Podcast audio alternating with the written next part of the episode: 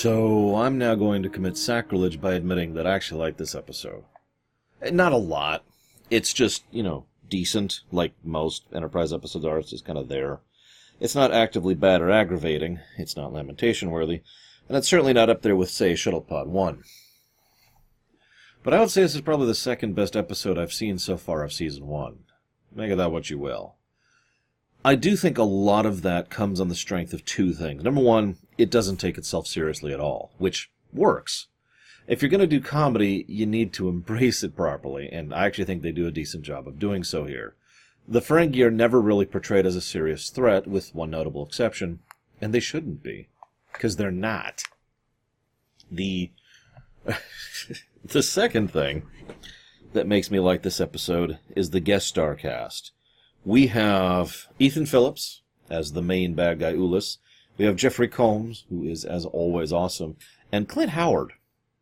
Now, some of you may not remember him. He played Balok over in TOS. I'm not sure if we've actually covered that episode by now. But he also played Grady over in past tense, you know, whoosh, I'm invisible, that guy. And all three of them hold their roles pretty well. Interestingly enough, Braga hated this episode, didn't like the fact that they were going on familiar races, and felt like it was showing the desperation of the early season. Because, well, one of the things we do know is the Enterprise creative staff were flailing wildly trying to figure out what they wanted to do with their show, and f- I don't want to say they're failing at it, but, well, they were. I don't mean the show itself was failing, I mean they were failing at their stated intent of figuring out what the show was about is one of the reasons why early Enterprise bounces around in the type of show it is so much. What's interesting is Sussman, who actually worked on the writing of this episode, actually defended this, but then again, he was only defending the inclusion of the Ferengi, which, if we're being honest, was already stupid. The moment that the Ferengi were mentioned as an interstellar race that another race they'd encountered had already encountered should have been the moment knowledge of the Ferengi entered Federation databanks. But no, You'll notice they never, ever call them Ferengi in the whole episode. Let's just get the continuity thing out of the way really quick. Can we do that? Okay, cool. It is nonsense to think that they actually had a full hostile encounter with a Ferengi marauder, and then none of that information entered the databases for any relevance for the next 150-ish years. I, I need to figure out the timeline at some point. I'm going to do that right now. Hang on, hang on. Right now, live on camera, because I keep referencing dates and I don't know the dates. So hang on a second. Give me a moment. I'm just going to pull this up here. Okay, so we've got Enterprise. So this is 2151. Okay. Let's scroll down a lot until we get to TNG Season 1. That's Last Outpost, which is 2364. So uh, what is that? 13, 213 years. Yep, 213 years later. There you go. We've got a we've got a number now.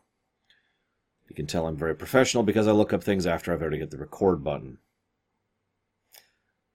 It it is absolute nonsense that they had this major encounter and then have had no other encounters of any substance with the Ferengi Alliance, who are a galactic power, I remind you, in 213 years. That is insanity. And that's part of the problem. The fact that they actually mention this all the way back here, and the fact that they have this incident and then it never comes up and we never encounter them. Now that, that second part is important. Having one encounter and then that one encounter being a log entry, which then comes up when they encounter the Ferengi proper, sure. But the Ferengi are far enough in to have already been in this part of space, very close to Earth. Remember, Enterprise isn't all that far out. Not really. They were tracking the distance for a bit there. They've kind of stopped doing that. But we do know that this is still only just a bit over six months out at relative warps, and they've gone back and they've gone forward and they've gone in all sorts of directions. They are not that far from Earth. And yet the Ferengi are here in what is effectively the local neighborhood, in an interstellar sense. And yet, despite that fact, no interaction with the Ferengi for 213 years. Bullcrap. And that's why it bothers me. I hate to keep hammering this point on, but I want to at least show my record for why it bothers me. It doesn't bother me that they pull something from popular uh, Trek and use it as a form of fan service. That doesn't bother me. What bothers me is they do it in a way that actively contradicts any kind of logic or reason and gets in the way of my enjoyment. Remember, I like this episode. This is probably my second favorite episode in the series so far. But the entire premise is stupid. But then Star Trek is a master of taking something ridiculous and making it into something that I actually enjoy, isn't it? Huh. I call that the cloud effect. Named after, funnily enough, stupid premise, good execution, and great premise, terrible execution are both named after Voyager. We've got the cloud effect and Voyager effect. Huh.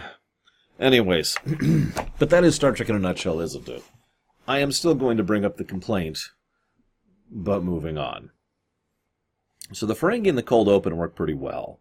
First of all, for anybody who's never actually seen this, you know, it's it's an alien ship of marauders who have, are attacking the Enterprise. Oh no! But for those of you who are familiar with the show, it's the Ferengi.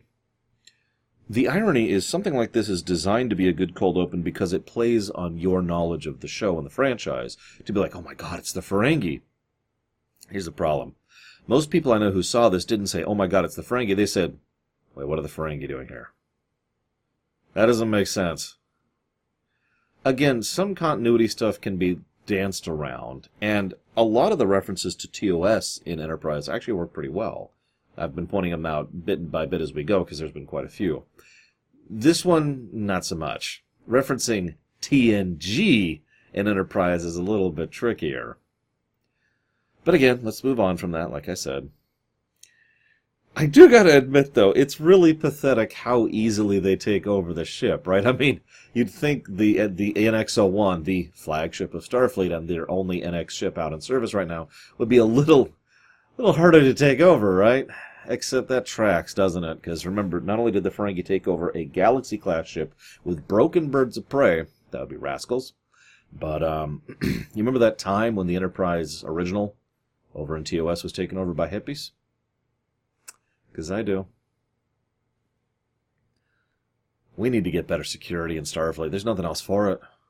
Maybe get Odo involved? That might help. Hey, Odo, do you mind lending us some frickin' Jem'Hadar? Anyway, so... there is something amusing about watching Jeffrey Combs' character, he plays Krem in this episode, lust after T'Pol.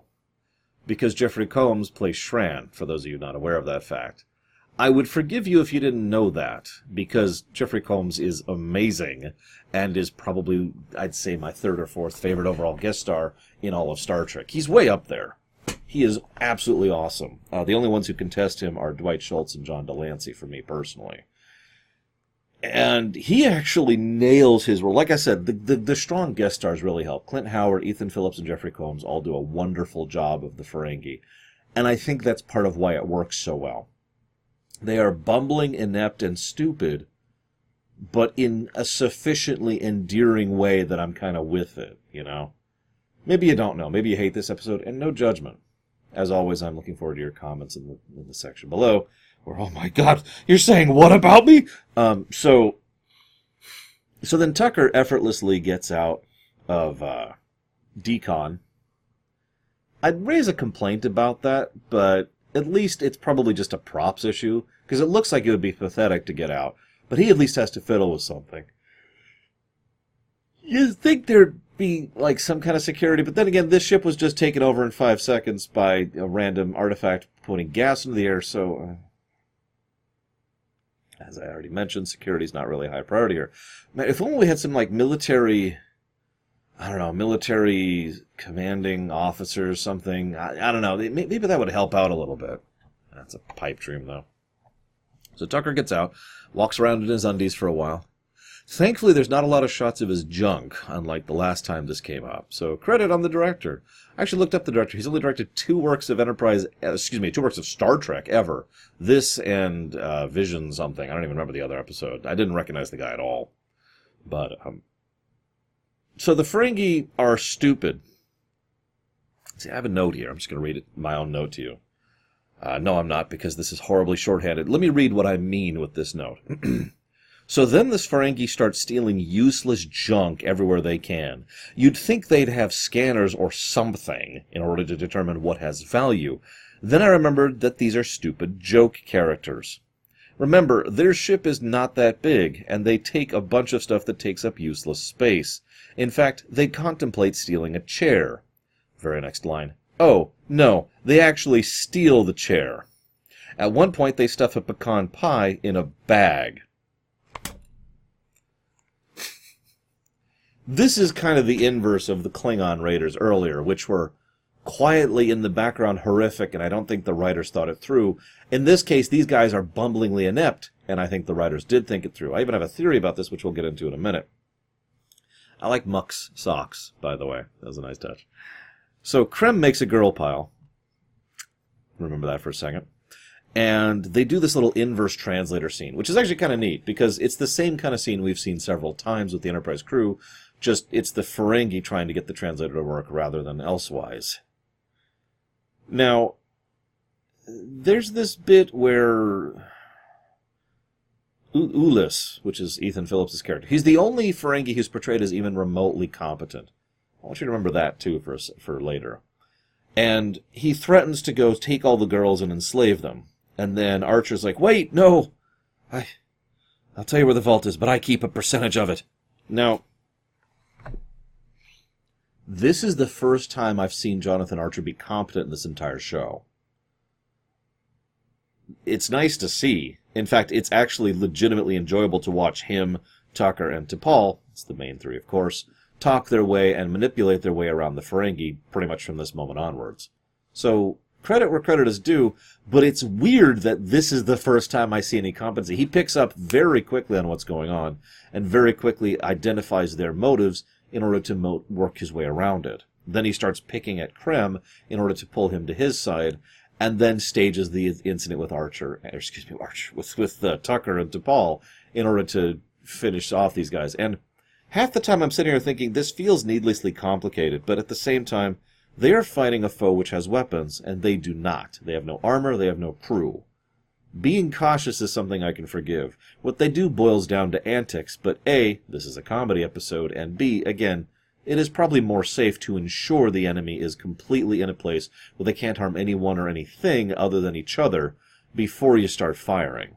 So I'm actually kind of with that. Question. Do you think Ulis was actually going to enslave the women? Now, I bet. Go ahead and answer in the comments. I'll wait a second. I'll wait. Go ahead and pause the video. Okay, now that you've unpaused the video, I bet the overwhelming majority have said, of course he was. I don't think he was. There's nothing that seems to indicate that they were totally down with enslaving these people. Now, I know that sounds strange, but I want to give two pieces of evidence for this. First of all, this is a comedy episode. Now, that's depending on the writer factor, which I've already mentioned, to give enough trust in the writers to think this thing out enough in order to presume that they actually wanted this to not be horrific. Uh, that is admittedly a presumption on my part. But, but, the second piece of evidence is he see the way Ulis mentions the enslavement thing is more the way you would use a negotiating tactic rather than an actual byproduct of a planning. By which I mean, if you if the, the scene was changed around so that he said, I suppose I'll just start killing off your crew member one by one in order to get convince you to tell me where the microfilm is, it wouldn't really change anything. In short, while he may have been willing to enslave them as a last ditch resort, you'll notice he makes no effort to do so at just about any point up till that. And the only time it even comes up is when uh, Muk, that's Clint Howard's character, mentions that he's taking the women as his, is his part of the payment, which is something Ulis wasn't even down for, you'll notice. Just think about that for a second. I only point all this out because it was something that was on my mind, and it does make the episode slightly less horrifying. Because, as we'll find out later, Orion slave trading is a real thing.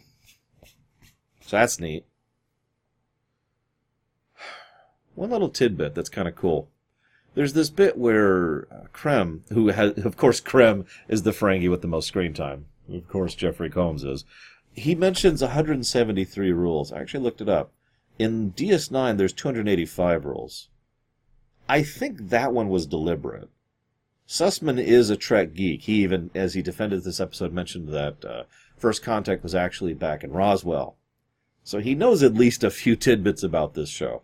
I like to think that that was a deliberate change because, I mean, obviously new uh, rules of uh, acquisition are going to be added over time by new uh, Neguses as history goes on, right? I mean, that actually makes sense. So I, I just thought that was a nice little touch. So, um, Krem is very amiable. It's actually funny. I, I, wonder if that's just a thing Jeffrey Combs writes into his character uh, requirements. Like, these are the kind of roles I'll take. Has to be amiable. I may be a mass murdering psychopath, or uh, you know, a horrific uh, person who is working for a, a oppressive government, or a horrific thing who's working for an oppressive government. Good bonus points if you can guess both characters I just referenced. But in almost all of his presentation, including the two I just referenced, he's amiable. He's nice. He's friendly. Hey, what's going on? Oh, it's very nice. And he, it, but he manages to be amiable without the sleaze factor as Krem, which he's usually got the sleaze factor coded on there, like with uh, Yun, for example. Because Weyoun is a monster, really. At least the, the most of the Weyouns we see. There's that one Weyoun. He was pretty cool, but Krem's just kind of like, hey, oh, could you move that a little bit over there? I mean, I know I'm technically forcing you to do hard labor for me, but is there any chance? Oh yeah, I'll I'll go get you something to eat and something to drink. Yeah, no problem. Here you go. Here you go. Let, let me let me unchain you. He's just kind of pleasant about the whole thing. It's kind of weird to watch, actually. naturally, Archer talks, circles around him. And naturally, despite the fact that Ferengi have excellent hearing, which is a well-established fact of Star Trek lore, their excellent hearing doesn't help them hear Archer and Tucker talking about things, so whatever. Um, T'Pol wakes up. First thing she sees is Tucker in his undies. And she's just like, it's nicely understated. I don't think for a moment she thinks something untoward actually went on. I think this is more of just a, all right, what happened? What's going on? And Tucker's the one who gets defensive. Like, you'll notice one of the next things he does after that scene is he gets a uniform on. Probably getting a little self conscious. I don't blame him. Although, if I looked like Trinneer at that point in his life, I would be a little more okay with wearing less clothing. I'm just saying. so, Ulis comes across as the only competent one of this group. I mentioned that before. I've given a theory before that the Ferengi are kind of like the Drow, or the Dwarves of Orzammar, or a bunch of other uh, civilizations I can mention, usually in fiction. The idea is there's a core group of actually intelligent people who basically keep the whole society slash organization slash kingdom, whatever, functional. And then there's all the idiots. Most of what we tend to see in these fictional works are the idiots, who are so backstabbing and so manipulative and so stupid and so easy to foil that they come across as pathetic. This is actually reinforced over in Deep Space Nine. The Negus, you know, the Negus Zek, is probably one of the competent ones because even though he comes across as The fact is, he repeatedly demonstrates his ability to have long term thinking and to completely manipulate all his way around everyone else around him. Frankly, Quark's mother, uh, I can't remember her name right now, would also be one of the smart ones, and so forth and so on. Just interesting to think of because I wonder if uh, Ulis here, that would be Ethan Phillips' character, is one of the smart ones. He's still easy to manipulate, though, and I don't think it was intended that way. In fact, I think the way the episode actually intended it was more like they're all the dumb ones, and this is what happens when the dumb ones are running each other without one of the smart ones to help them. I could be re- reading too much into it. It is a comedy episode, but it's what you're here for, right? And as usual, I'm, in- I'm interested to hear your thoughts. So, there's uh, there's this wonderful bit where T'Pol starts messing with them in order to sow dissent, which is important for the overall plan. Hiding the scanners in the separate bag, making the alert go off so they're already irritable. Then cut to them interrogating a dog. Ha ha. They even played the oboe music for this, the typical do do do do do do. I think it's an oboe. It might be a tuba. Either way, it's the same approach to music. It's the ha ha, these guys are ridiculous kind of music. I gotta say, that is probably one of the most well behaved dogs I've ever seen, by the way. We know that Porthos will bark at Silik. That actually has already happened at this point in time. But he just kind of sits there as the Ferengi pick him up and manhandle and put him down to the cage, and he's just kind of like, okay, it's cool. I bet that poor puppy got a lot of puppy treats after that. I'm just saying. Uh, so then Tucker gets caught, very deliberate, obviously, bites the ear, ow, Given what we know about Ferengi, that is basically the equivalent of a nice big knee to the groin, so that's got to be pleasant. Then we see the energy whip. I'm going to take a quick sidebar here, if that's okay with you guys, because I really like the way they use the energy whip here. Uh, we we stopped seeing the energy whip mostly because back in TNG season one, which I remind you is 213 years after this, uh, that in real life terms happened close to uh, what would that be? 17, 16? No, it would be 17 or 13. I'm not sure which because I'm doing my math in the inverse. Uh, over a decade ago in real life terms. So technology's moved forward a little bit. My point being, for just one second, it seemed like the Ferengi could actually be threatening. Which I know is a weird thing to comment on. I mean, we've already seen threatening Ferengi before. On DS9, uh, I can't remember the guy, the, the liquidator guy. The guy who just really wants to, to kill the Jem'Hadar. You remember that guy? He's actually referenced a few times other than the time when he shows up. So, I was kind of with the idea because it seems like the energy whip is actually a threatening weapon. And you'll notice he's the only one who has one. Everyone else has those dinky little pistols. He's got this big old thing. They don't do anything with it. They never go anywhere with it, and it never comes up again. But I found myself just thinking, what could they have done with that idea? Of, of that of that being an actual militant weapon, the kind of thing he got maybe from the military, or maybe that's kind of how the Ferengi do business with other people, or just I don't know something but alas, it's just there for the fan service. It's a decent scene. I'm, I'm willing to give it. And again, it looks way better than the stupid foam crap back in Last Outpost, so whatever. So Tucker gets hit by that. This is when the sunk cost fallacy really comes into play. Now, I've heard some people misuse that terminology. Sunk cost fallacy is actually a pretty specific slice of economic physiology, or not physiology, psychology, excuse me. It, it, it actually refers to one of five different scenarios, but the simplest way to put it is I have already used money on this, or I have already spent time on this, or I've already invested myself into this in some way, therefore it has to have value. That's the fallacy, the presumption of value, regardless of any other uh, factors. Because it might have value it might actually legitimately be a thing that has value and you want to keep investing in it. And that's why I point out that some people misuse that term. I've seen several people who say something it's like, oh, you're just sunk cost fallacy. It's like, no, I'm continuing to invest in something that is paying off. but I bring that up here because this is another reason why I think that Ulis is probably one of the stupid Ferengi. Because he falls for that hard. Several times he is given the option to just bail, and if he had done so, he would have gotten away scot free with all his loot. But no, he insists on continuing to go to find the gold. Now we know why. It is straight up uh, sunk cost fallacy because he is trying to avert loss. That's one of the five specific things that leads to sunk cost fallacy. He wants to ensure that all the time and effort and deals he's made to make this one big hit happen pay off. That's his mentality we get the impression they never say it outright outright and i do kind of i'm willing to give them some credit on this one. We get the impression that this is basically intended to be a one-off raid. That he is not a regular raider but he specifically laid this trap and specifically ensured that one of the ships that that's decent ship probably this exact ship came by already had his ship ready to go already had his crew on board with this already had arranged for this okay we're going to do this we're going to get their vault we're going to take their money and we're going to be rich. This was his big score so walking away from something you touted as a big score, well, that's going to be a big hit to your credibility, isn't it? And you're not going to have as much profit for yourself or to share with the crew you promised profit. Which means you now have the classic pirate captain problem. Since a pirate captain only really rules at the behest of their crew. If their crew decide they should not rule, they are screwed.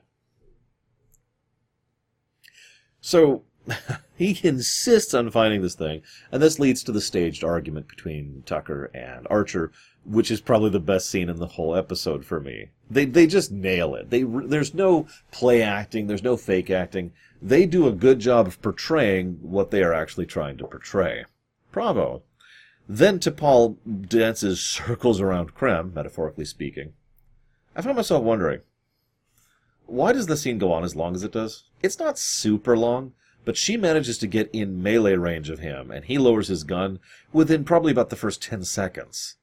Then she continues to spin his, her yarn, and continues, and continues, and then says, Please take me with you, and then gives him oo-mox for a bit before finally giving him the nerve pinch. I get it, it's a comedy episode, but it just seems like a weirdly out of place scene, especially since she's obviously bothered by this whole series of events. Then she goes and expresses her Vulcan sense of humor when she uh, hesitates to unlock Archer. That was good. Oh, and they also mentioned that uh, Vulcan High Command and Starfleet will both be informed of this, which makes perfect sense why we will have no contact with these people for more than two centuries. I hate to keep bringing it up, but it's still a dumb premise. Good episode, though. Good performances and genuinely decent humor. We didn't even hear English for like the first 10 minutes, not counting Archer. It's harder than it sounds to you to act in another language that that is not a real language or a language that is your uh, default one. Because what you have to do is you have to get across tonality and intonation and concepts, and you have to act while you're remembering lines that are in your head nonsense, right? If I just start saying blah instead of English, you know, blah, blah, blah, blah, blah, blah, blah. Blah, um, blah, blah, blah, blah, blah, blah, blah, blah, blah, blah.